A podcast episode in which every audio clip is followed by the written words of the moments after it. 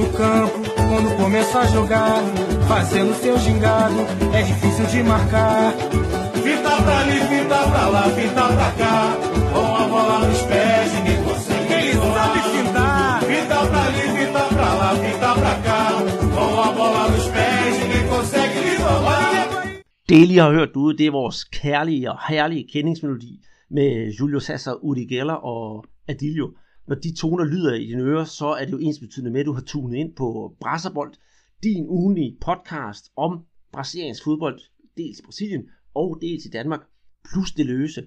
Og øh, for at vi kan gøre det, så har vi jo fået hjælp af Guadalajara, som øh, gerne stiller nogle læskedrikke til rådighed en gang imellem, så I derude kan få noget at, at læske jer med her i den danske sommervarme. Og øh, jeg hedder Andreas Knudsen, sidder her hjemme i Danmark og følger den brasilianske fodbold. Og øh, i Brasilien, der har vi jo faktisk øh, vores mand på stedet, ikke mindre. Og det er jo dig, Peter. Og øh, grund til, at jeg siger på stedet, det er for sådan at lægge et lille overlæg til dig, fordi hvor er det egentlig, du befinder dig henne lige nu?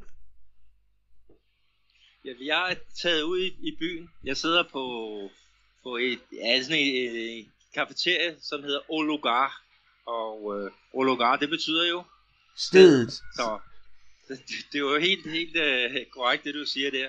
Men det er, øhm, det er jo således, at lige i øjeblikket, der er der jo uh, skolefri her i, i Brasilien. Ikke? Og jeg har jo en datter på, ja, hun fylder snart fem år, og de går jo i skole. Uh, det hedder jo ikke børnehave uh, hernede. Men de lærer jo at læse og skrive, og jeg skal komme efter dig. Men hun er jo så hjemme lige i øjeblikket, og, og hun kan jo ikke rigtig så godt lide, at hvis jeg sidder inde bag en lukket dør. Så derfor så er jeg taget her i det her shoppingcenter, og, lige på vej ned ad en rulletrappe. Jeg ved ikke, om du kan høre nogle børnestemmer. Det kan du tro, jeg kan. Så det betyder, at selvom du ikke er, er, er hjemme, så slipper du stadigvæk ikke for børnene. Men det er jo den charme, der er, når man øh, sidder et andet sted. Og det er jo også godt med lidt baggrundslyd, fordi som sagt, jamen, så kan vi jo vise, at vi har en øh, mand i marken. Og apropos en mand i marken, Peter, så vil jeg gerne høre egentlig, hvad du har lavet den, den sidste uge, udover at se brasiliansk ligafodbold. Fordi jeg har jo set på Twitter, og det er jo ikke alle, der er, følger med på Twitter, at øh, du har sørme været ude og se noget ungdomsfodbold. Jamen det er rigtigt. I øjeblikket så spiller man det, der hedder Tassa BH. Og det er en, en, en 17-turnering øh, her i Brasilien, og det er med, ja det er de bedste hold, der, der er med her. Og øh, her i forgårs, der var jeg ude og så se øh, to kampe. Og jeg så faktisk øh, Palmeiras U17-dreng. Øh, det er faktisk øh, de regerende verdensmester. De slog øh, Real Madrid i, øh, i sådan en, i en VM-turnering i, i Spanien her i starten af juni måned, var det vist. Stod den med 4-2 i, i finalen. Men øh, her i den her 8. final, der kom de altså til kort over for, for International. Og øh, så bagefter så, så jeg São Paulo øh, spille mod, mod Grêmio, og det var også en, ja altså to af de, de bedste hold, São Paulo. Øh, de har jo snakket så meget om, hvor mange unge spillere de egentlig har, har fået øh, solgt til Europa her i løbet af, af det sidste, de sidste par år. Øh, og der var, øh, jeg, jeg sender jo beskeder ud på Twitter, ikke? Og, og der var faktisk en fra São Paulo, der sagde, at, at det, det der, der, der bliver lavet i Kortia, det bliver også i Kortia. Altså Kortia, det er, det er navnet på deres ungdomsakademi, ikke? Og øh, så sagde han, at hvis jeg skulle have noget derfra, så var det i hvert fald omkring 30 millioner euros. Så svarer jeg jo så tilbage til ham, at øh, de har altså, São Paulo har solgt næsten råb og stup øh, her i løbet af de sidste par år. Ikke? Altså David Neres er, er jo en af dem, ham der kom til, til Ajax. Så det var lige før jeg sagde, at, at, at, at de også havde fået solgt den, den person, som, som øh, rengjorde øh, omklædningsrummene. Altså så, så vilde har de været for at, at sælge øh, São Paulo. Men det er imponerende, hvad de, hvad de får lavet øh, i, i den, øh, den klub. Og jeg kan godt forstå, at der er mange scouts, der, der, der følger dem. Men altså, verdensmesterne, det er ikke São Paulo, men det er altså Palmeiras.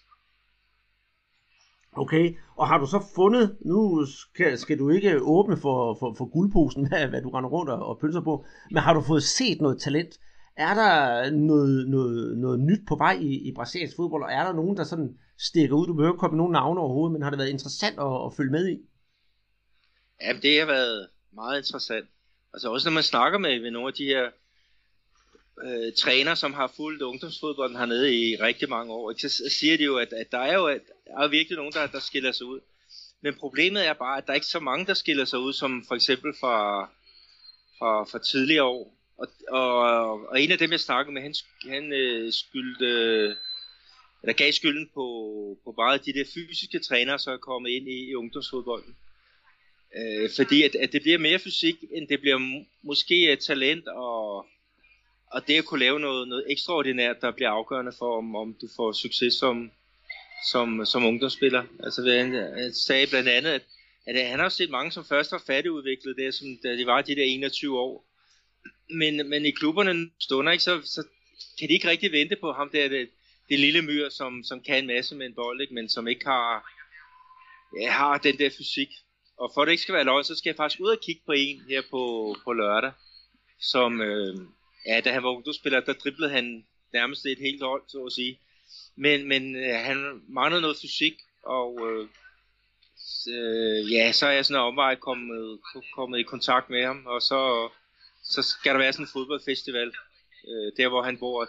Og der skal jeg ud og, og se, øh, hvad, hvad han, øh, ja, hvor han er i, sin, øh, ja, i sit forløb. Ikke? Og det, det kan jo være, det er et vildskud, men øh, det er sådan en, som, som jeg ikke lader gå fra mig i hvert fald. Det lyder rigtig spændende. Og det hvad, jeg er egentlig glad for, at du siger det der med, med, med den der lidt gammeldags fodbold, fordi det bringer i det hele taget samtalen over på, på noget helt andet, end hvad jeg har lavet. Og det er, at jeg har været ude og snakke og anmelde vores, øh, den bog, vi har snakket om, den vi har også med i vores quiz, øh, fodboldsvindleren om øh, Carlos Kaiser, den ufattelige, charmerende og interessante personlighed i brasiliansk fodbold. Og det har jeg gjort sammen med mediebibliotekar på Randers Bibliotek, Jakob Krogsø. Og øh, hvis der er noget, han har forstand på, så skulle det også være bøger og medier i det hele taget. Så han var med til at, at snakke her om, om, om fodboldsvindleren, Og det kommer der altså en podcast ud af her i weekenden. Jeg skal lige have redigeret den færdig. Og der er det nemlig sjovt, for øh, at han siger i, i vores samtale, at at bogen den beskriver meget godt i Brasilien, hvor fodbolden var noget andet, hvor det ikke bare handlede om et øh, strengt forsvar, men der var dribler, og der var individualister til rådighed. Så jamen Peter, den kan du glæde dig til at, at høre, jeg får klippet færdig. En rigtig øh, god øh, anmeldelse af en rigtig god bog og en god gang røverhistorie. Ja, det, det, det, det er jo dejligt med alt det der fodboldlitteratur. Ikke? Og der, der, jeg ved ikke, altså i England, der har de jo været rigtig gode til det i mange år, ikke? og nu er vi jo også kommet lidt efter det i, i Danmark. Så men, men den her, den her fantastiske historie med, med, med Kaiser, den, øh, det, der, det der dejlige, det bliver, ja, den for det første er blevet oversat til dansk, og, og nu kan købes øh, ude i, i boghandlen. Mm-hmm. Ja, og sågar lånes på, på biblioteket, og jeg ved du hvad, øh, ikke nok med det, så da jeg sad og snakkede med, med, med Jakob, så tror jeg endda, jeg har fået overtalt ham til at købe Sokrates-biografien hjem til øh, biblioteket i Randers, så folk også kan få lov til at læse den, og det synes jeg, det, det vil være konge, hvis han får gjort det, for det er jo altså også en, en bog, jeg anbefaler igen og igen og igen og igen. Ja, den er så på, på engelsk, men det kan jo være, der kommer en, en dansk oversættelse på et andet tidspunkt. Ja, det kan man da håbe. Men Peter, vi skal jo snakke om ugens begivenheder i den brasilianske fodbold. Og øh, det gør vi sådan i tre segmenter her. Vi starter lige med det sidste nye om det brasilianske landshold. Og der kan jeg så godt finde øh, de gule bogstaver frem og de store armbevægelser, fordi vi har altså en, øh, faktisk en breaking news her i podcasten. Derudover så runder vi Serie A, der har været, ja, det var Super Saturday, kan vi godt kalde det, rigtig fest i fodboldlørdag, og så var der også en underholdende søndag i den bedste brasilianske række. Så har der også været noget danskerdom, det er jo ligesom øh, de speciale, Peter. Og så slutter vi jo af med at finde en vinder i konkurrencen af de her 120 halvliters Guadana. Ja, og så et eksemplar af, af fodboldsvinderen.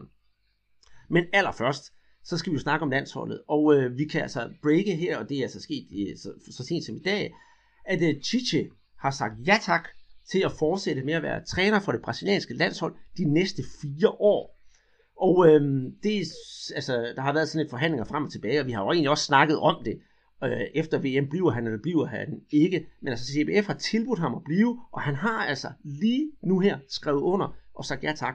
Og det er altså første gang siden 1978, at en uh, træner har fået lov til at fortsætte, eller fortsætter, med at have det brasilianske landsholds to VM-slutrunder i streg. Og jeg synes kun, det er positivt, og det er rigtig godt for, for brasiliansk fodbold. Lige nu her, der er jo kommet ud det med FIFA, Ballon d'Or, bedste træner og så videre, og så videre. Og ja, Neymar er ikke at finde på listen blandt de 10 bedste fodboldspillere, og Chichi er heller ikke at finde på listen blandt de 10 bedste trænere. Øh, men lad det nu ligge. Og jeg tror, at hvis Chichi får lov til at fuldføre sit projekt landshold, så får vi bestemt ham at se som værende en af de bedste trænere i verden inden, inden for de næste 4-5 år. Det er meget spændende at, at følge, og selvom det blev til exit her i, i, i kvartfinalen, så er det jo et, et hold, som, som øh, folk hernede i Brasilien rigtig godt kan lide, og de kan også rigtig godt lide Chichi, selvom han selvfølgelig bliver beskyldt for nogle gange at udtage for mange spillere fra hans gamle klub, øh, Corinthians. Men, men øh, jo, altså noget kontinuitet, det er jo en sjældenhed her i, i Brasilien. Men øh, CBF, de, de viser i hvert fald øh, vejen. Altså han har været i, i spidsen for landsholdet i, i to år, og, og fik samlet det op, efter at det lå sådan, ja, lå sådan i, i ruiner nærmest, ikke? Efter 7-1-massakren mod, mod Tyskland for, for fire år siden, ikke? Og så senere, ja, de, de dårlige resultater i VM-kvalifikationen, og, og så også, øh, ja, Copa America, ikke? Som, som betød, at, at Dunga, han, han blev, blev fyret. Så um, meget, meget positivt, ikke? Og, og, og øh, spillerne hernede, øh, i hvert fald det, som, som jeg har hørt, de, de har ikke andet end roser til overs for ham. Altså hans systematik, øh, hans grundighed, hans øh, mandskabspleje. Øh, så kan det godt være, at han, han har måske manglet noget slutrunde erfaring. Øh, som, jeg ved ikke om det blev katastrofalt her i, i år, øh, men, men øh, han, han bliver i hvert fald en, en, bliver en stærkere træner for os at se om, om fire år i, i Katar. Og, øh, og det bliver spændende at se, han, hvordan han, han vil føre, føre holdet frem. Altså hvem der, hvem der kommer ud, øh, hvem der kommer ind. Altså der er jo Copa America her til, til næste år, som, som bliver kæmpestort her i, i Brasilien. Øh, hvordan kommer hans øh, trup til at se ud? Vil han satse øh, 100% på, på at og, og ligesom lave øn på en, på en stamme til, til VM om, om fire år? Eller, eller hvordan vil, vil det hold se, se ud? Altså jeg synes vidderligt, at, at, øh, at Brasilien og landsholdet går en spændende tid møde. Det synes jeg også, og ikke alene Tite selv øh, fortsætter, men øh, øh, hvad hedder han, øh, Edu Gaspar, hans øh, højre hånd, han øh, fortsætter også. Og så resten af hans, øh, hans tekniske skab, de bliver altså også, altså hjælpetrænerne Kleber Xavier og Matheus Bjarki. Og ja, øh, hvis der er nogen, der så spørger, jamen får han så mere lønningsposen? Det gør han ikke. Han beholder den samme løn, som han har haft før. Hvis der er så nogen, der tænker, hvad tjener sådan en som Chichi løn?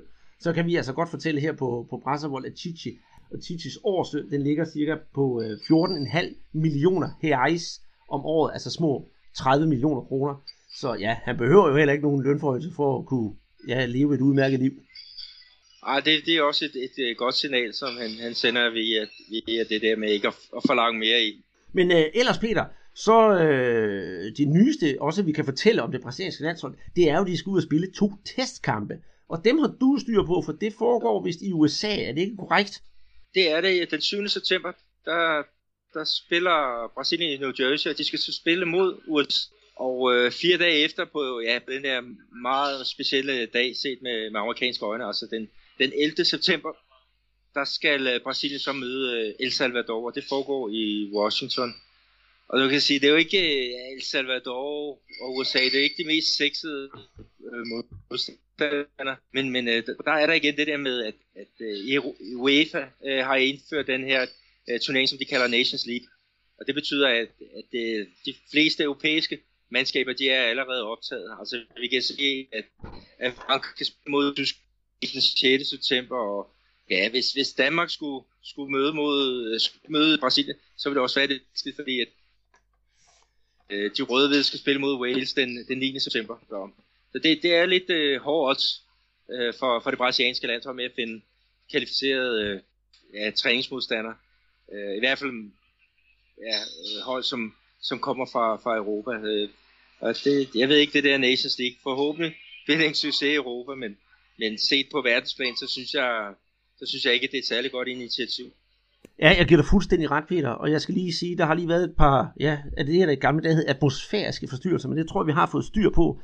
Skal vi sige, der er jo ikke helt, altid helt nemt med internettet, du sidder i Brasilien, og jeg sidder i Danmark. Men jeg giver dig ret, øhm, man kunne godt trænge til, at de sydamerikanske lande får noget mere, jeg vil ikke kalde det kvalificeret modstand, men noget mere europæisk modstand, så man kunne bruge de europæiske lande som sparringspartner, i stedet for, ja, det altid er ja, Brasilien, Argentina, Brasilien, Colombia, Brasilien, Chile, øh, for de sydamerikanske hold er faktisk rigtig gode. Det kan godt være, at der er mange, der siger, at til VM det gik knap så godt, men det gjorde det jo faktisk alligevel. Jeg synes, det gik godt i hvert fald. Øh, for det bliver bedre og bedre fodbolden fra Sydamerika, men hvis de ikke kan konkurrere med de europæiske hold og komme op og spille mod de europæiske landshold, så tror jeg også, de måske mister sådan lidt af teten, og kan måske have en lille bit smule svært ved at finde fodfæste, når det næste VM kommer, når man ikke får den ja, korrekte modstand. Er det ikke, det kan være, være problemet. Altså jeg tror også, europæerne, de, de mister meget ved, ved ikke at, at spille mod de sydamerikanske hold. Øh, fordi at, at stilen hernede er, er noget anderledes.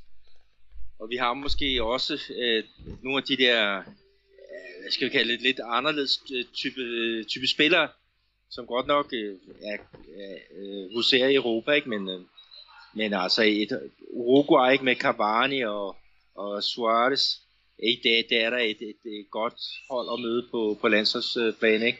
Colombia med, med, med de, de øh, fantastiske spillere, de har, og, og med Rodriguez. Øhm, altså jeg, jeg, jeg, synes, ja, jeg synes et eller andet sted, at begge kontinenter, de, de mister noget, men okay, så må man spille nogle flere kampe mod, mod USA og, og El Salvador, ikke? mens at, at Danmark, de, de kan spille mod Irland og, og Wales. Ja, og ved du hvad? I det hele taget, jeg, jeg, jeg, jeg er da enig. Jeg ved da, det kan godt være, det er, fordi jeg, jeg hælder til sydamerikansk fodbold. Men selvfølgelig vil jeg da gerne se Danmark-Wales. Men jeg vil også 10 gange hellere, hvis der kom lige pludselig, at man i parken skulle se, ja, netop Danmark-Uruguay med de her kæmpe navne, de har. Eller for den sags skyld, Danmark-Argentina. Det vil da være noget af trækplaster. Og folk, som jeg kender, de kan jo godt lide de der charmerende sydamerikanske fodbold. Så hvorfor ikke få mere sydamerikansk fodbold til, til, til Europa? Det er jo noget, alle kan vinde på. Ja, vi må se, hvad der, hvad der sker. Altså nu er der det her nye initiativ, ikke? Og, og jeg, jeg, altså, jeg tror ikke, der bliver ret mange kampe øh, med, med, med sydamerikanske og europæiske modstandere, men, men okay, altså, vi må, vi må vente og se, hvad der, hvad der sker. Det kan jo være, at jeg bliver positivt overrasket. Øhm, jeg har ikke det fulde overblik, altså det har man jo først, når, når turneringen den er sådan et år henne. Men, øh, men øh, jeg krydser fingre for, at vi får nogle, nogle, nogle flere møder på, på tværs af kontinenterne. Det, det gør jeg også. Og øhm, det var næsten alt, hvad vi havde om, øh, om det brasilianske landshold, fordi vi, vi bliver lige nødt til at tage de her højdepunkter, der har været i løbet af ugen, som jo også er ramt, der har ramt den pressen herhjemme. Og det er jo, at øh, Allison, den brasilianske landsholdsmålmand, han er jo kommet til, til Liverpool, og der har været sådan lidt, nå, jamen, øh, hvor godt er det køb? Og der ligger jeg kortene på bordet og siger med samme, det er del med et godt køb. Øh, Liverpool har med Allison fået en af verdens absolut bedste målmand i min, i min optik. Og vi skal jo heller ikke glemme, at øh, når ingen ringer en øh, Claudio Tafarel, som jo er øh, verdensmester og øh, var en af Brasiliens rigtig, rigtig, rigtig gode målmænd der tilbage i 90'erne, han siger, at øh, Allison han er simpelthen målmandens Pelé. Så med lidt mere træning og lidt mere erfaring, så tror jeg virkelig, at Liverpool har gjort et rigtig scoop. Og øh, Jürgen Klopp, han kan nok sidde og klappe sine små hænder om halv års tid, når han er blevet spillet ind på holdet. Desuden så har vi jo øh, den gamle, ja, gamle er han jo ikke, men, øh, men Fluminense-spiller, for det var jo et stykke tid siden, han var der, Hicharlison, som jo rykkede til Watford. Og ham har vi jo snakket en del om, Peter, hvad er han for en, en type, og vi har været rigtig glade for ham i uh, brasiliansk fodbold, fordi han har spillet et underholdende, en underholdende gang fodbold, og altid været med til at, i hvert fald dengang hos Fluminense, til at få dem et på et lidt højere niveau. Og det synes jeg er en uh, super signing af Everton. Men altså, grunden til, at Hicharlison han er kommet til Everton, det er jo på grund af Evertons træner, der tidligere har, har trænet Hicharlison. Så han har nok set uh, guld, øh, guldåren i, i den unge spiller og jeg glæder mig til at se, hvordan han kommer til at klare sig på, ja, på det niveau. Den sidste, vi skal runde, det er Malcolm, som er kommet til FC Barcelona. Den har jeg ikke så meget at sige til, Peter, men jeg vil til gengæld spørge dig. Øh, tror du bare, at Malcolm bliver en af, en, af, en af flokken, og det bare bliver bænktid? Fordi ingen tvivl om, han er ufattelig dygtig. Og jeg kan virkelig godt se ham på, på banen og i rigtig mange kampe. Men i FC Barcelona, der kunne man altså godt frygte, at det bare er, ja, træk et nummer, og ja, så ender man ud i ingenting. Ja, han var på vej til, til Roma, men øh, Barcelona de snød, øh, så ja, de italienske rivaler i, i opløbet. Ikke? Og jamen, Mao kommer der. det er jo en, som man også regner med, bliver, ja, kommer ind i billedet til det til brasilianske landshold her snart, ikke? og der var også nogen, der, der mente, at han, han burde egentlig have været med i, i truppen til, til VM her i, år, men øh, men øh, ja, det er spændende at, at følge. Altså, han er jo en eksplosiv type. Øh, problemet for ham, for landsholdsmæssigt, det er jo bare, at, at Brasilien kan fodre svin med de der hurtige, øh, teknisk øh, eksplosive øh, kandspillere. Men, øh, men øh, det, det, det kan øh, Barcelona, altså, det, altså de, de kan jo godt bruge en, en type som, som ham, ikke? og han er jo, han er jo ung, altså noget at, at bygge på. Så lad, lad os se, hvordan det kommer til at, at gå med ham. Altså Barcelona, de har også købt Arturo fra, fra Grêmio, ikke? og øh, altså det kunne da være, være dejligt at se med brasserbrillerne på, ikke? At, at, at øh, de begge to kunne være, være starter. Jeg tror lige, der skal, der skal lidt mere tid til. Altså jeg, jeg tror et eller andet sted, Marco han vil være tættere på en startelver end, end Arthur, fordi at, at han har noget erfaring fra, fra Europa allerede, ikke? Fra, den, fra den franske liga. Øh, men øh, det bliver meget, meget spændende at, at følge øh, Barcelona, ikke? og de har jo også Coutinho øh, i, i deres øh, trup, så, så der, der, der er mange brasilianer, der, der holder stærkt øje med, med, med Barcelona. Ja, det er rigtigt, og det skyldes jo den historie, der er med alle de kæmpe store brasilianske talenter, der har spillet i Barcelona. Altså, det er jo øh, ja, gamle Ronaldo, Romario, Ronaldinho Gaucho og øh, Hivaldo, så det er jo klart, der er stor fokus på, på den europæiske, og i hvert fald også den, den, den spanske fodbold. Og apropos det brasilianske landshold, Peter, så øh, kan vi jo ikke komme udenom, ifølge også dem, der har fulgt med i vores quiz, at det er jo Guaraná Antarctica, der er sponsor for det brasilianske landshold. Så øh, skal vi her i, i hvert fald den danske sommervarme, jeg ved ikke, hvor varmt har du det nede ved dig? Oha, om aftenen og om natten, der er det koldt, der er det ned til 12-14 grader, men øh, sådan midt på dagen, der, der kommer vi altså godt op omkring de, de 30. Så det gør det, vi. Der er mange, der render rundt og, og hoster og, og har problemer. Ja. Fordi der er ikke noget, at der er ikke én påklædning, der du.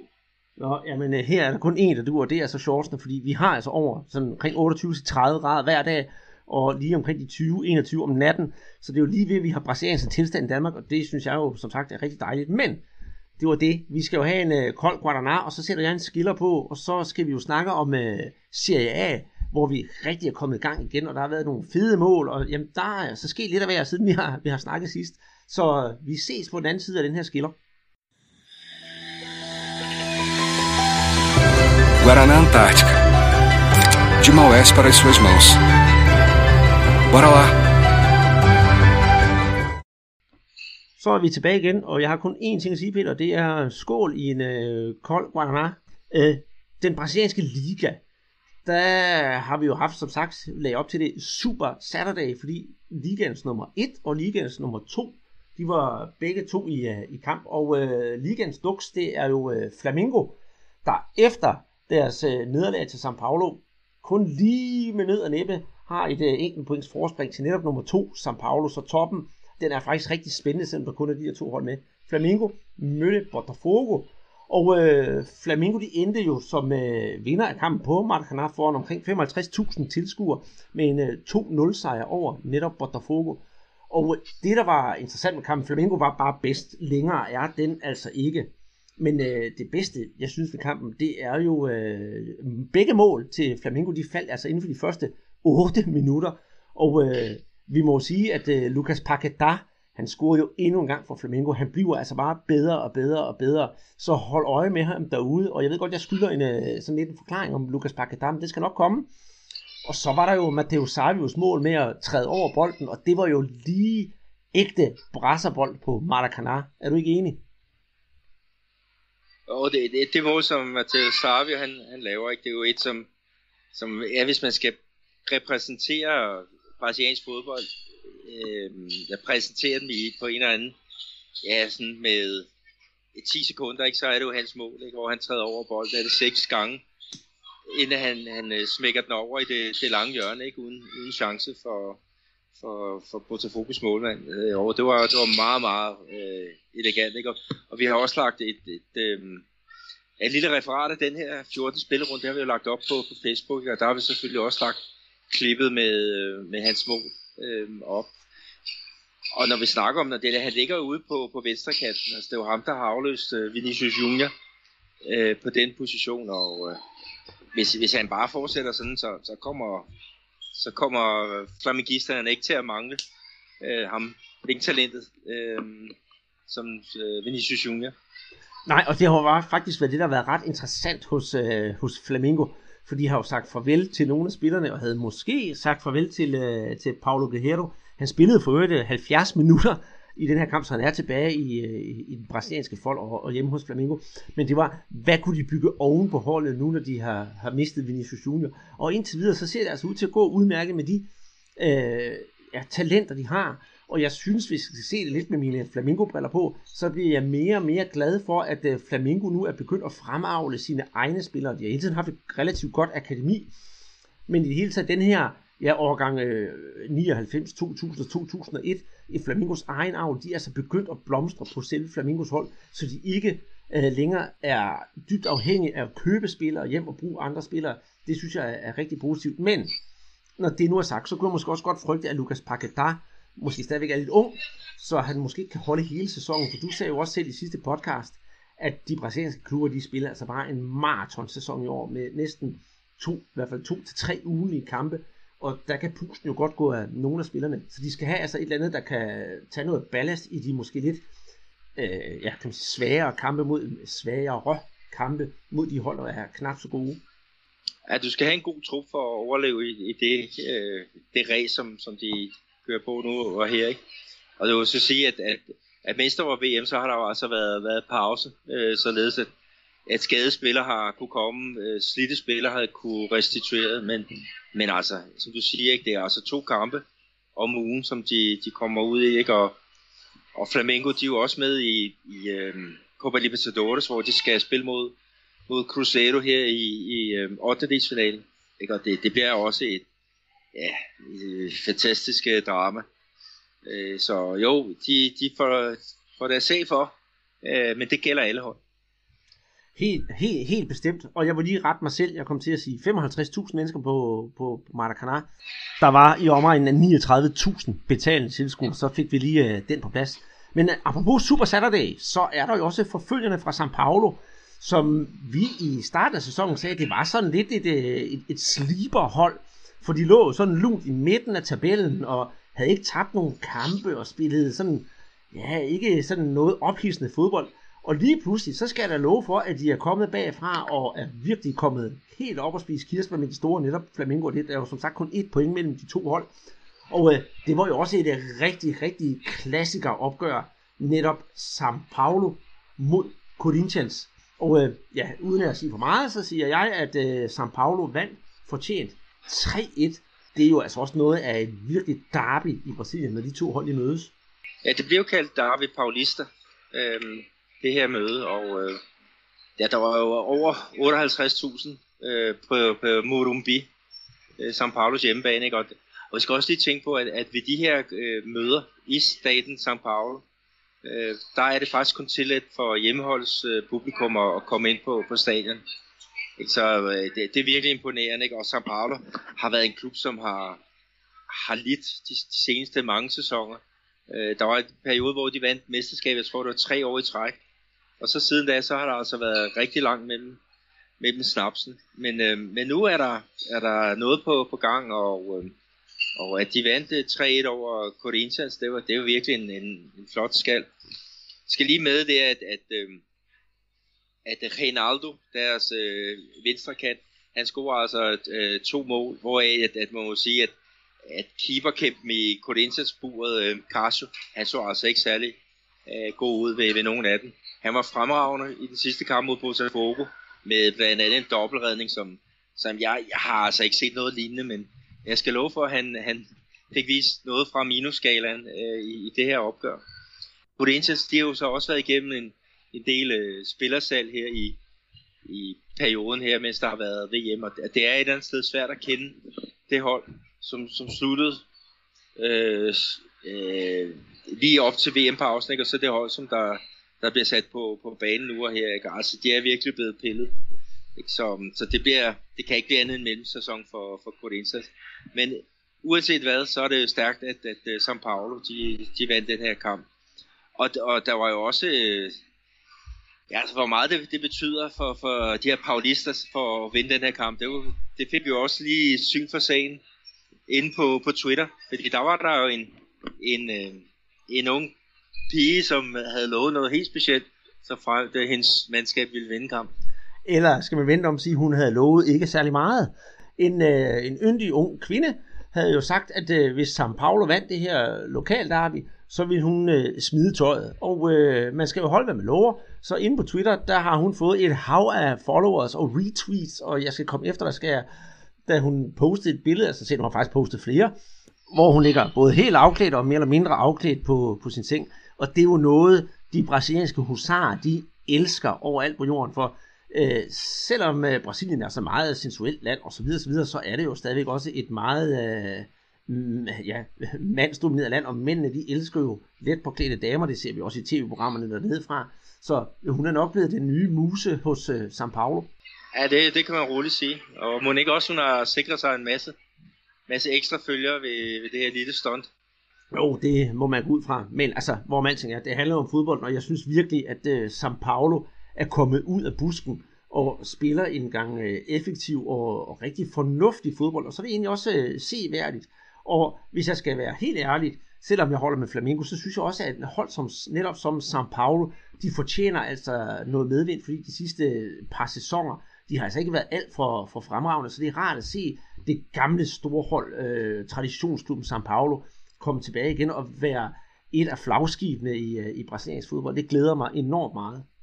Ja, det er jo et af de få hold, som aldrig er rykket ud af, af Serie A. Ikke? Og det, det samme sagde vi om International for, for to år siden, ikke? men de, de tog så turen ned, meget overraskende, øh, men er nu øh, med igen. Men øh, jo, jeg, jeg er helt enig, det er dejligt at se som Paulo op i, ja, blandt de, de store. Mm-hmm. Og øh, med det her opgør med, med Corinthians, så kan vi jo så sige, at, at Flamengo de fastholder førstepladsen, og så São Paulo på andenpladsen. Mens netop at Corinthians, du sagde en mellemvaresæson, og det kommer det nok også til at blive, fordi de ligger pt. på, på 8. pladsen. Øh, en anden kamp, som også er rigtig øh, interessant, Peter, det er jo øh, kampen om 5. 6. pladsen, nemlig Palmeiras Atletico Mineiro. Og øh, der må vi i hvert fald sige, der øh, kan vi roligt regne med, at der var noget målbonanza, som jeg godt kan lide. Palmeiras, de vinder altså 3-2, og det var altså frem og tilbage, frem og tilbage, frem og tilbage fodbold. Og det er jo også øh, noget, vi rigtig, rigtig godt kan lide. Ja, det var således, at vi fik mål allerede i det andet minut, øh, hvor at Atletico Mineiros forsvarsspiller Juninho, han, han skal aflevere den på tværs til, til sin forsvarskollega Gabriel, nede foran eget strafsparkfelt. Men, men lige der, han skal til at aflevere med sit højre ben, så, så kommer han til at røre den med sit støtteben. Og øh, så ruller den jo bare en halv meter fra ham. Og det var så nok til Moises øh, Palmeiras øh, midtbanedynamoen, han simpelthen bare dukker op og, og putter den så i, i kassen for, øh, forbi øh, hvad hedder, Victor i, i gæsternes mål. Så det var noget af en, en kedelig start for, for Atletico.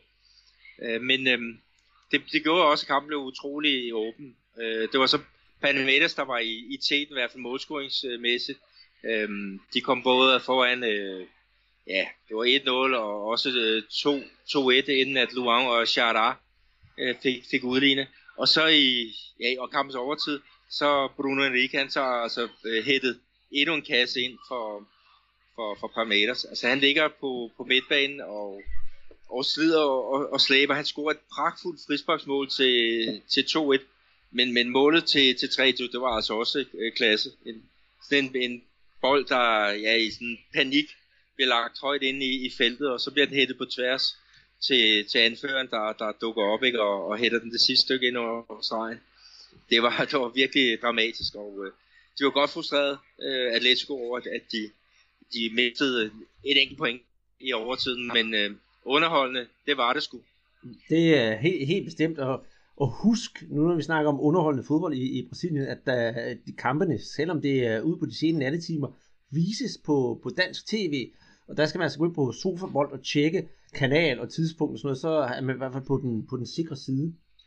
Uh, et andet opgør, jeg synes, vi skal have øjnene rettet mod, Peter, det er jo også endnu et derby, og det er jo oppe i Nordøst-Brasilien, og det er Bahia mod Vitória, også i dagligt tale kaldet for øh, Bavi. Og øhm, sidst de to klubber spillede, der måtte man jo afbryde kampen, fordi der var simpelthen var for få spillere på banen, grundet en masse røde kort. Men øh, Bahia, de øh, satte tingene på plads i øh, Salvador, som er hovedstaden i staten Bahia, og vandt 4-1 over Vitória på mål af Serra Vinicius, Thiago Pagnusat, eller hvad hedder han, jeg kan ikke øh, rigtig udtale efternavnet, og så Gilberto, og så havde Bahia endda et øh, straffespark, som, øh, som de kiksede. Det var Vinicius, der, der kiksede det, og så kunne han på riposten sende den ind øh, til øh, en 2-0-føring. Og så til sidst i kampen, der fik øh, Vittoria et øh, trøstemål på, på mål af Lukas. Så alt i alt, altså de 24.000 mennesker på øh, Arenche Fontinova, Salvador, de kunne gå hjem og sige, Bahia, Bahia, fordi nu har de jo så håneretten i, i byen. Ja, det var, det var en, en, øh, en magtdemonstration, som, som Bahia de, de viste øh, i, i den her match. Så øhm, der er jo endnu en, en kamp her i, i turneringen, altså, hvor det så er Vittoria, der har fordel af hjemmebane, så må ikke vi får at se det, et noget revancheløstent øh, øh, mandskab der. Ja, det tror, jeg, det tror jeg helt bestemt. Og i hvert fald underholdende, det, det var det. En anden kamp, Peter, som også er interessant set med, set med vores briller i hvert fald, det er Sport Recife mod Fluminense, altså igen når Øst-Brasilien mod et, øh, et rivehold. Og i den kamp, der fik vi altså en ny topscorer i den brasilianske liga. Ja, det var unge Pedro. Altså han er ikke mere end, end 21 år, altså sådan en, en, øh, sådan en rigtig forward-type. Ikke specielt hurtig, men, men god på god fysik og god på, på hovedstød, gode, gode spark og så videre. Han nettede to gange, og dermed så kom han op på, på ni mål. Og det var to vigtige de mål. Sport Recife, de var ellers kommet foran ved Gabriel. Men så fik øh, Pedro både udlignet og, ja, og, og ja, skaffet de, de tre point til, øh, til Riveholdet. Så, så det var en, en rigtig, rigtig øh, god øh, dag for, for dem. Fluminense har jo har været igennem en, en hård sæson. Øh, det har sidste par sæsoner været, at de har jo været på uden deres, deres gamle hovedsponsor, øh, Unimed som, som har trukket det, det, ja, det, den økonomiske støtte. Øh, så, så de har virkelig måtte, måtte spare, og de har blandt andet solgt sådan en som, som Richardson til, til engelsk fodbold. Så, så de satser meget på, på unge spillere, meget på, på egne spillere, og øh, det gør også resultaterne, de, de er meget svingende, men, men Pedro han, han viser stabilitet, øh, og, og øh, jeg, jeg tror han havde noget, der hedder syv afslutninger på mål, i, øh, i den her kamp. Så selvom det er mange, mange øh, forsøg, så, så er det alligevel en, en pæn, øh, en, en, ja, en, pæn, en rigtig pæn succesrate, som han har. En anden, Peter, der har rigtig meget krudt i støvlerne, det er jo øh, Hernan Barcos. Og øh, i kampen mellem Cruzeiro og Atletico Paranaense, der scorede han jo øh, et mål på oplæg af den, som sagt, blå Rubinho for Cruzeiro. Og øh, der har vi også en, øh, en VM-spiller, som øh, fik lov til at score, og det er netop øh, Di Arrascaeta, endnu på et, endnu et oplæg af den blå Rubinho. Og øh, det endte jo altså med en 2-1, øh, 2-1 sejr til, til, til Cruzeiro. Og jeg synes, det er dejligt at se, det var dejligt at se det er Arrascaeta til VM, eh, det synes jeg er helt bestemt, for jeg kan godt lide ham. Og så er det også rart at se, at han er kommet på scoringslisten igen for, for Cruzeiro. Det er jo det, han forsvinder nogle gange, og så nogle gange er han bare i vælten. Men i hele taget, han er jo en fremragende spiller at have netop hos, øh, hos Cruzeiro. Jamen, han er ikke så gammel igen, og, øh, det der også er specielt her ved hans scoring, det er, at, han er den mest scorende udlænding i, i øh, Cruzeiro nu og her, ikke? og det, det, det er rigtig godt øh, skuldret. Øh, Erdan Barkos, øh, der fortjener vi også det at sige, at der, dem der fulgte med ved, ved uh, Samba-bold, øh, uh, at TV2 Sport, de viste øh, live-kampe fra Brasilien tilbage i 2012. Det kan jeg huske, øh, øh, piraten, som han blev kaldt. Altså han fejrede jo altid sine mål ved at, at have den, den ene hånd foran, øh, og også en slags klap, ikke, mens han havde sådan en knytnæve i, i, i vejret øh, med den anden hånd. Øh, ham har Cruzeiro hentet her øh, for, ja, for kort tid siden. Det var i hvert fald hans anden kamp. Og øh, ja, så scorede han altså i, i den, i, i nummer to, ikke? Og, og han har et, et, simpelthen et, et snit, der hedder score i vandkamp. anden kamp. Og øh, det er en angriber, som, som mange kan, kan bruge. Og nu er han altså tilbage i, i Brasilien, efter han har været en, en del omkring. Øh, sidst var han i LDU Quito, som, som spiller jo op i, i højderne, øh, og, og vandt Copa Libertadores for ja, en del år siden alligevel. Men, øh, men herligt, han er tilbage i, i Brasilien, og øh, der er mange, når man tager til fod med Crusader, så nu render rundt med sådan nogle pirathatte og, og en klap for øjet. Altså det, det er virkelig en, en festlig fætter, og, og dejligt, han er, han er, er på, på stadions igen her i, i, ja, hernede i Brasilien. Og det er jo også rart, at han har krudt støvlerne. Han er efterhånden blevet 34 år. Så det er også sådan lidt en, øh, en, en, en levende legende, man har fået tilbage i klubben. Og det klæder faktisk også øh, sådan en klub som øh, Cruzeiro. Jeg synes, det er spil, det er enten så er det helt vildt godt, eller så er det helt vildt dårligt. Det er sådan lidt et, et, et, et sjovt hold, og vi så også, hvordan det var for et par år siden, hvor det var virkelig på slingerkurs, hvor de fik blandt andet portugisiske Paulo Bento ind, og han var der i, jeg tror det var omkring 4, 5, 6 kampe, og så røg han ud igen. Virkelig sådan slinger i valsen, men de har altså fået Manu Menezes, der virkelig har ja, sat sig i stolen, og han ser altså ikke ud til at løfte sig forløbig, fordi han er jo en af de længst siddende trænere i uh, Brasilien PT. Ja, han, han øh, blev den, ja, den, der sidder længst nu, efter at, at uh, Anderson Mojera, han skiftede fra America Mineiro og så til, øh, til Bahia. Ikke? Og så tror jeg faktisk, at Renato Gaúcho fra Grêmio, han er, han er inde på, på andenpladsen, men øh, de har jo ikke engang været der i to år, øh, så vidt jeg husker. Øh, så, men to år er lang tid i brasiliansk fodbold, i hvert fald når man er træner. Det er det helt bestemt. Af andre interessante kampe, eller noget, hvor der er noget værd at, at, nævne, så synes jeg, at vi skal nævne Gremio Vasco, hvor de spillede hjemme på Vascos hjemmebane, São Januario. Og der ender det altså faktisk med en, øh, en Vasco-sejr på, på, på 1-0. Faktisk rigtig, rigtig godt gået af Vasco. Men der er ikke så meget at skrive hjem om, øh, om den der kamp. Det eneste, Peter, det er, der er jo lidt et kuriosum, fordi du havde også lagt noget op på Twitter, fordi forrige kamp med, med Vasco, der øh, mente en på os, der skete så lidt, at man lige pludselig fandt, at fandt ud af, at der løb en rotte rundt på banen. Og den filmede man, og den rotte, den har jo næsten været verden rundt. Og øh, til kampen her mod Gremio, der havde man måske prøvet sådan lidt i, om det er overtro eller for sjov skyld eller narestreger, prøve at gøre noget ved det, så der havde man altså fået en kat på banen, og det er lige så sandt, som det er sagt. Og det, jeg ved godt, det virker en smule komisk, men det er simpelthen Brasiliens fodbold i en nødskal. Men Peter, det år, så har der jo været øh, et par målfattige kampe, men er der noget, du sådan synes, vi lige skal bide mærke i her til sidst, inden vi runder ligaen af? Ja, vi kan i hvert fald sige, at to af dem, det har jo kostet en, ja, en trænerfyring. Øh, Paraná mod America Mineiro øh, 1-0 til Paraná, og det betød så, at, øh, at Medicas træner, Dribski, han, øh, han øh, blev sat fra bestillingen allerede efter, efter to kampe. Han var tidligere sportschef, ikke? men da Anderson Moreira han skiftede til Bahia, så, så tog han sig selv øh, posten. Men, øh, men øh, det holdt jo ikke så, så, så godt øh, med, med de to nederlag. Ikke? Så, så nu har de så ansat øh, Adilson Batista, som, som blandt andet var med til at føre Cruzeiro frem til Copa Libertadores finalen for nogle år tilbage. Men han er nok lidt rusten, fordi han har ikke været i aktion siden, jeg tror det er 2015. Øhm, så er der en anden kamp, Chapecoense mod Santos, og den endte jo 0-0. Og der venter vi jo spændt på, om øh, Jean øh, Roulin, han kommer, øh, han bliver, bliver spiller øh, registreret for, for Chapecoense, altså den tidligere OB'er. Men 0-0, det var altså ikke nok for, for Santos i hvert fald, øh, for at redde øh, deres Venturas øh, liv øh, trænerliv, øh, fordi han blev fyret øh, efterfølgende. Han fik lige en telefonopringning, der sagde, at, at nu skulle han ikke øh, have øh, den bestilling mere. Så, så nu er de på udkig efter en ny mand til at, at styre Gabigol øh, og, og company, ikke? Og, og efter sine så har de blandt andet kigget på den argentinske landstræner, den tidligere landstræner, Sampaoli. Så lad, lad os se, om der kommer noget ud af det. Og så er der jo lige den sidste kamp. Det var så om mandagen, der spiller International mod øh, Ceará, og det var altså også to oprykker.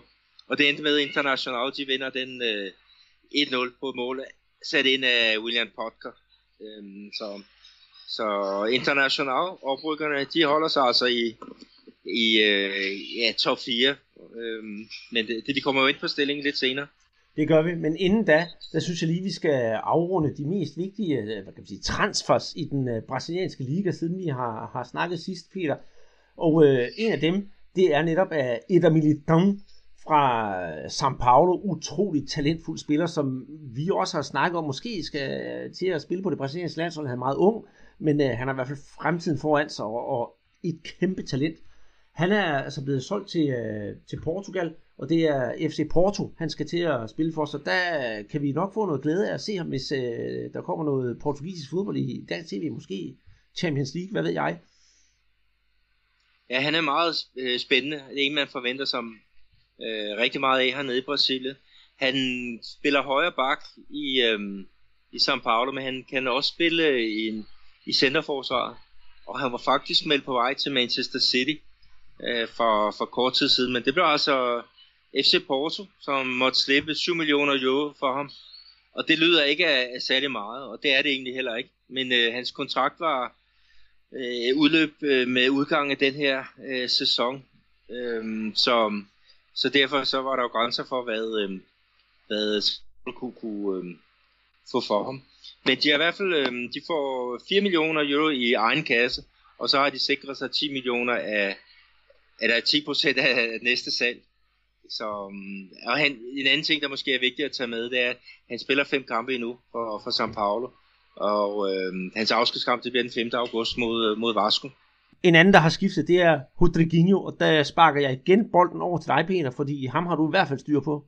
Ja, men han er, er måske den største profil i, i Serie A gennem de sidste par sæsoner. Altså har virkelig været, været nøglespilleren for, for Corinthians, da de, de blev mestre, men øh, han skal nu til, til Ægypten, og for at det ikke skal være løgn, så er det jo dem, der hedder Pyramids, øh, som har, har købt ham, og de har betalt 6 millioner US dollars øh, for ham, ikke? og fire af dem, de går altså i Corinthians kasse, men, men ja, han bliver et kæmpe savn for, ja, for Corinthians, og så sandelig også for, for Serie A.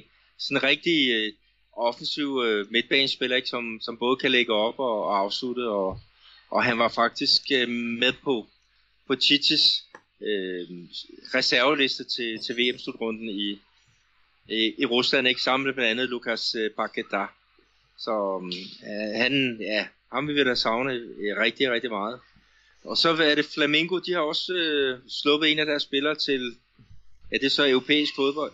Der skal vi faktisk en tur til Olympiakos i Grækenland, og det er William Araun, og det er jeg faktisk ret øh, ked af det over på Flamingos vegne, fordi William er en øh, kanon dygtig spiller overgang 92, og han øh, spiller en defensiv midtbane hos Flamingo, men altså selvom han er en defensiv midtbane, så kan han altså også godt gå op og score nogle kasser en gang imellem. Og efter at have været ja, nærmest fast mand i sæsonen 16 og 17, så er han altså blevet sådan lidt af en prylknappen på, på Flamingos hold. Der er mange tilskuere, der ikke kan lide ham. Og, og øh, jeg må være ærlig at sige, Peter, jeg er sgu sådan lidt, øh, lidt lodret uenig med, med, med de der mange tilskuere der efter ham. Han får ikke meget spilletid her i 2018, så det er måske meget godt, at han er kommet væk. Men jeg synes altså ikke, at han har været så dårlig, som mange i Brasilien har gjort ham til. Jeg ved ikke, om du er enig, i mig, er enig med mig i det? Og han er virkelig blevet sådan en søndebuk for, for når Flamengo har haft nogle, nogle ustabile perioder, ikke? Med hans, hans funktion på, på midtbanen, og der er mange, der sammenligner ham med, med Paulinho fra det brasilianske landshold. Altså, han er en af de der midtbanespillere, der, der, der løber dybt. Og han var et kæmpe succes i starten af, af, af Flamengo, og jeg ved ikke hvorfor, at fansene de, de så sig, sig sure på ham, men, øh, men øh, det, det, det gør de jo hernede. Og, og så er det altså ikke let. Så forhåbentlig kan han da komme til græsfodbold og, og, og få bygget sit, øh, ja, sin, ja, sin, øh, sin fodboldkarriere op igen. Fordi der, der var ingen idé for ham i at, at fortsætte i, i Rio-klubben. Nej, det, det kan du ret i, og han tjener, fortjener måske også mere kredit netop, end, end han har fået. Hvad er der ellers af transfers, du synes, vi lige skal sådan drøfte her, inden vi, vi går videre til vores øh, danskerdong og vores quiz? Ja, altså, øh, jeg vil så sige, at øh, Vitinho, øh, som af en angriber, øh, unge angriber, øh, som har spillet blandt andet i International og Botafogo. Det var øh, Botafogo, hvor han fik sit, sit gennembrud i tidens morgen. Han, han er på vej faktisk til din klub, Flamengo, og det er CSKA, som, som øh, jeg tror, de leger ham ud. Og så er der en, en anden øh, ung øh, spiller, som ikke rigtig har fået succes i Europa, øh, nemlig Nathan, som, som skal lejes fra, fra Chelsea og så til Atletico Mineiro. Han har også været forbi nogle andre klubber i, i Europa, men, øh, men øh, masser af, af talent. Men øh, sådan er det. Der er jo nogle gange nogle af de her unge brasilianere, som, som kommer tidligt afsted ikke, og ikke rigtig slår til. Og så forhåbentlig kan de få noget mere, hvad skal vi kalde det, jord under fødderne ved at, at spille i et, ja, sådan, sådan en, en halv sæson her i, i Brasilien, og så, så komme måske tilbage til, til en stor klub i Europa, hvis det er det, som er, er deres, deres drøm. Men det er sådan set de, de to sidste, som jeg har på, på mit papir her. Men nu skal vi jo til det, jeg har glædet mig rigtig, rigtig meget til, Peter. Og det er faktisk øh, stillingen i den brasilianske liga. Og grund til, at jeg sidder og siger, at jeg glæder mig så meget, det er jo, fordi Flamingo ligger på førstepladsen med 30 point efter 14 kampe. Lige i hælene, der ligger São Paulo med 29 point. På tredjepladsen International oprykkerne, skal vi sige, med 26 point. På fjerdepladsen Cruzeiro hjemme fra din by med 24 point. På femtepladsen og sjettepladsen, som giver de her øh, pladser også til Copa Libertadores, der finder vi Atletico Mineiro med 23 point, og så Palmeiras også med 23 point. Og øh, hvordan ser det så ud i den anden ende, Peter? Jeg vil lige tage med, at, at grunden til, at du nævner top 6, det er fordi, at det er de seks bedste mandskaber, som kvalificerer sig til, til Copa Libertadores næste år. Men de, den, jeg skal have, have med at gøre, det er jo dem, der ryger ned i, i Serie B, og der ser det jo, hvis vi starter op fra og, og ned, så ligger Amerika, oprykkerne, de er jo kommet ned under stregen her efter de her nederlag i træk. Så har vi Paraná. Øhm, Elite America har 14 point. Paraná har 13 point. Atletico Paranense øh, ligger med 10 point. Og så i bunden, så er det så oprykkerne Ceará med, med 8. Men øh, kampe, vi skal jo øh, have kampe her i, i aften, Andreas, og faktisk også i morgen. Og hvem, øh, hvad er for nogle kigger du egentlig mest på? Jeg kigger jo klart på øh, Flamingo Santos. Det er altså en kamp, jeg glæder mig rigtig meget til. Øh, alene det, at Flamingo de skal fortsætte stimen og blive ved med at ja, øh, være, være første udfordrer til, til titlen. Men alligevel, Santos, det er jo altså ikke noget dårligt hold, trods at de ligger på, på 15. pladsen. Og hvis uh, Gabi Gokan kan, få gang i støvlerne igen, så kan vi altså få en rigtig, rigtig underholdende kamp. Og uh, kampen spilles altså på udebane, så der har Santos jo altså også en, uh, en fordel. Jeg ved, du har en anden kamp, du glæder dig til, og det er jo faktisk uh, nummer to mod uh, ja, sidste års Copa Libertadores vinder. Ja, Grêmio Øhm, de tager imod São Paulo. Det bliver jo også en, en, en rigtig spændende kamp. Og den bliver så spillet i, i Porto Alegre. Og jeg håber, at der kommer rigtig mange på, på stadion, selvom om øh, Renato Gaúchos mandskab har, har skuffet lidt i, i den her sæson. Men ellers er der jo også øh, Corinthians mod Cruzeiro.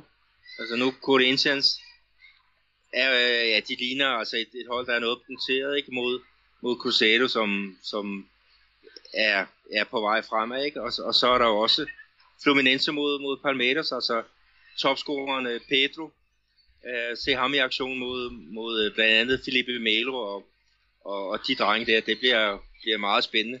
Også for at se om, om Bruno Henrique, deres øh, midtbanespiller fra Palmeiras, han kan fortsætte sin, ja, sin fantastiske kamp her fra i, i søndags ikke, med, med, med to mål. Og oh, der, der er virkelig noget lækkert at, og, og, ja, og, og se frem til. Helt bestemt, og jeg kunne også godt nævne et par stykker flere, men så ender det jo faktisk med, at vi nævner altså alle de der kampe, der skal spilles i, i ligaen, og det er jo måske ikke nødvendigt. Men noget helt andet, Peter, som du holder øje med dernede i Brasilien, det er jo hver gang, der er en uh, tidligere Superliga-spiller, der donger ind med, med et mål, om det er den bedste række, den næstbedste række, ja, eller måske sågar i, uh, i Japan, hvis det er det, uh, det drejer sig om så har du øh, fingeren på pulsen. Og der har vi altså fået et par danskerdonger, som vi kalder det. Ja, det har været nogle gode dage her, øh, se med, med de briller. Øh, Ricardo Bueno, som spillede i, i Nordsjælland tilbage i, i 2013, han tørner nu ud for, for St. Bento, og øh, i weekenden, der lavede han øh, to mål øh, for, for sit hold i 2-2-kampen øh, ude mod Curitiba. Og som end så slog han til her i går, øh, tirsdag, hvor at øh, hans mandskab de vinder 2-1 øh, over øh, Sampaio Correa. I, og det er altså i den brasilianske øh, Serie B. Så det er virkelig godt gået. Og øh, her i går, der bar han så, sågar anførbindet. Så det er virkelig positivt øh, for, for ham. Han startede året i øh, Red Bull Brasil, i klubben i São Paulo.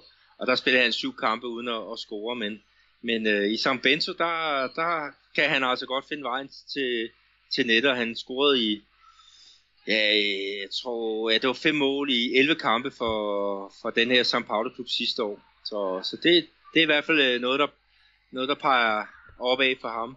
Og så Bruno Badata, øh, som spillede i Brøndby for, ja, for mange år siden.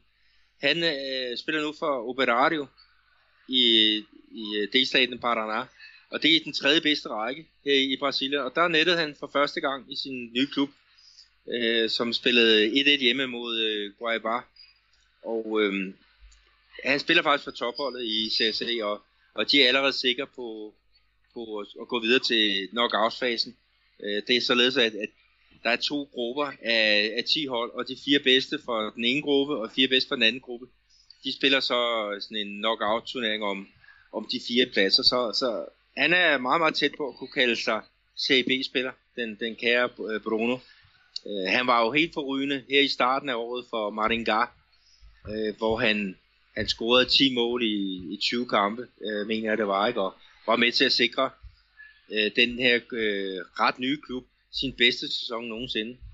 Øh, så, så dejligt han også kom på, på tavlen her for, for hans nye øh, klub, ikke? og det var så efter, øh, jeg tror det femte kamp han var ude i, inden at nettet det, det begyndte at blaffe.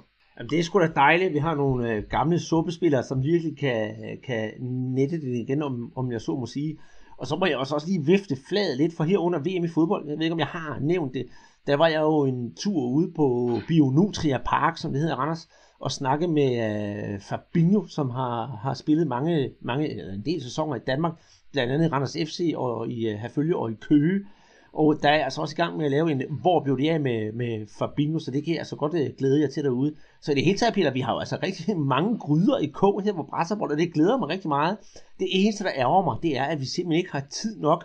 Jeg kunne godt bruge en 3-4 dage ekstra i ugen, så vi kunne udkomme med sådan, ja, næsten en, en podcast hver fjerde dag, for at få alle de emner med, vi gerne vil snakke om. Ja, det, det kræver et eller andet sted, at, at, at, at, at du må få droppet dit arbejde, men uh, det går nok ikke. Nej, for så har jeg en masse kolleger, der nok bliver rigtig ked af det. Men Peter, vi skal jo til vores quiz, og uh, skal vi ikke trække en vinder? Jo, lad os gøre det. Mm. Og lad mig lige rekapitulere her med quizzen. Det drejer sig om, at vi har 120 stykker halvliters Guaraná på højkant, sammen med, og det er jo også rigtig vigtigt, en uh, udgave af bogen fodboldsvindleren og med Carlos Kaiser, som jo har nævnt, og der kommer en øh, uh, podcast her i, øh, i weekenden, så det kan I godt glæde til derude. Og øh, ja, øh, vi har fået en masse, masse rigtig dejlige svar inde øh, på, på, på Facebook, så nu vil jeg altså finde en vinder. Og øh, Peter, jeg har jo en pose, på, øh, sådan, så det kan lyde autentisk, og det er det også med alle navnene på øh, deltagerne, der har svaret korrekt, og svaret er på quizzen, det er nemlig, at uh, Guadalajara er sponsor for det brasilianske landshold, og bogen hedder Fodboldsvindleren. Så er du klar til at trække det første navn op af, eller navnet op af hatten, og det er yep. øh, Gitte Arnskov. Så mange gange tillykke til dig, Gitte, og jeg håber, at du får glæde af de 120 Guadalajara, og ikke mindst øh, bogen Fodboldsvinderen. Men øh, Peter, det slutter jo faktisk ikke her for jeg tænkte på, at vi lige skulle have sådan en, øh, en bonusquiz, for jeg har faktisk et øh, ekstra eksemplar af bogen Fodboldsvindleren. Så nu trækker jeg altså en ekstra vinder, der vinder et øh, eksemplar af den fantastiske bog Fodboldsvindleren. Og skal jeg lige se, hvad vi finder her. Op af posen kommer der endnu en seddel, og der står Stefan Lindahl. Så tusind gange tillykke til både ja, Gitte Arnskov og Stefan Lindahl, og jeg håber, I får virkelig glæde af de præmier, vi har udlået den her gang, og jeg håber, vi snart kan lave en ny quiz. Og med det, så lukker vi altså Brasser Podcast ned for den her gang. Øh, tusind mange gange tak til jer, der lytter med derude og gider deltage i vores øh, quizzer. Bliv nu ved med det, selvom I ikke vinder. Det kan jo være, det kommer en dag.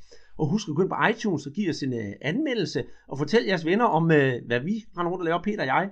Og glæd jer til at høre med i weekenden, hvor vi får øh, anmeldelsen af bogen om Carlos Kaiser. Og med det siger jeg, Andreas Knudsen og Peter Arnhold. Tusind tak for denne her gang, og vi ses igen i næste uge til en almindelig Brasser podcast. Men husk i weekenden, hvor anmeldelsen kommer ud. Vi ses.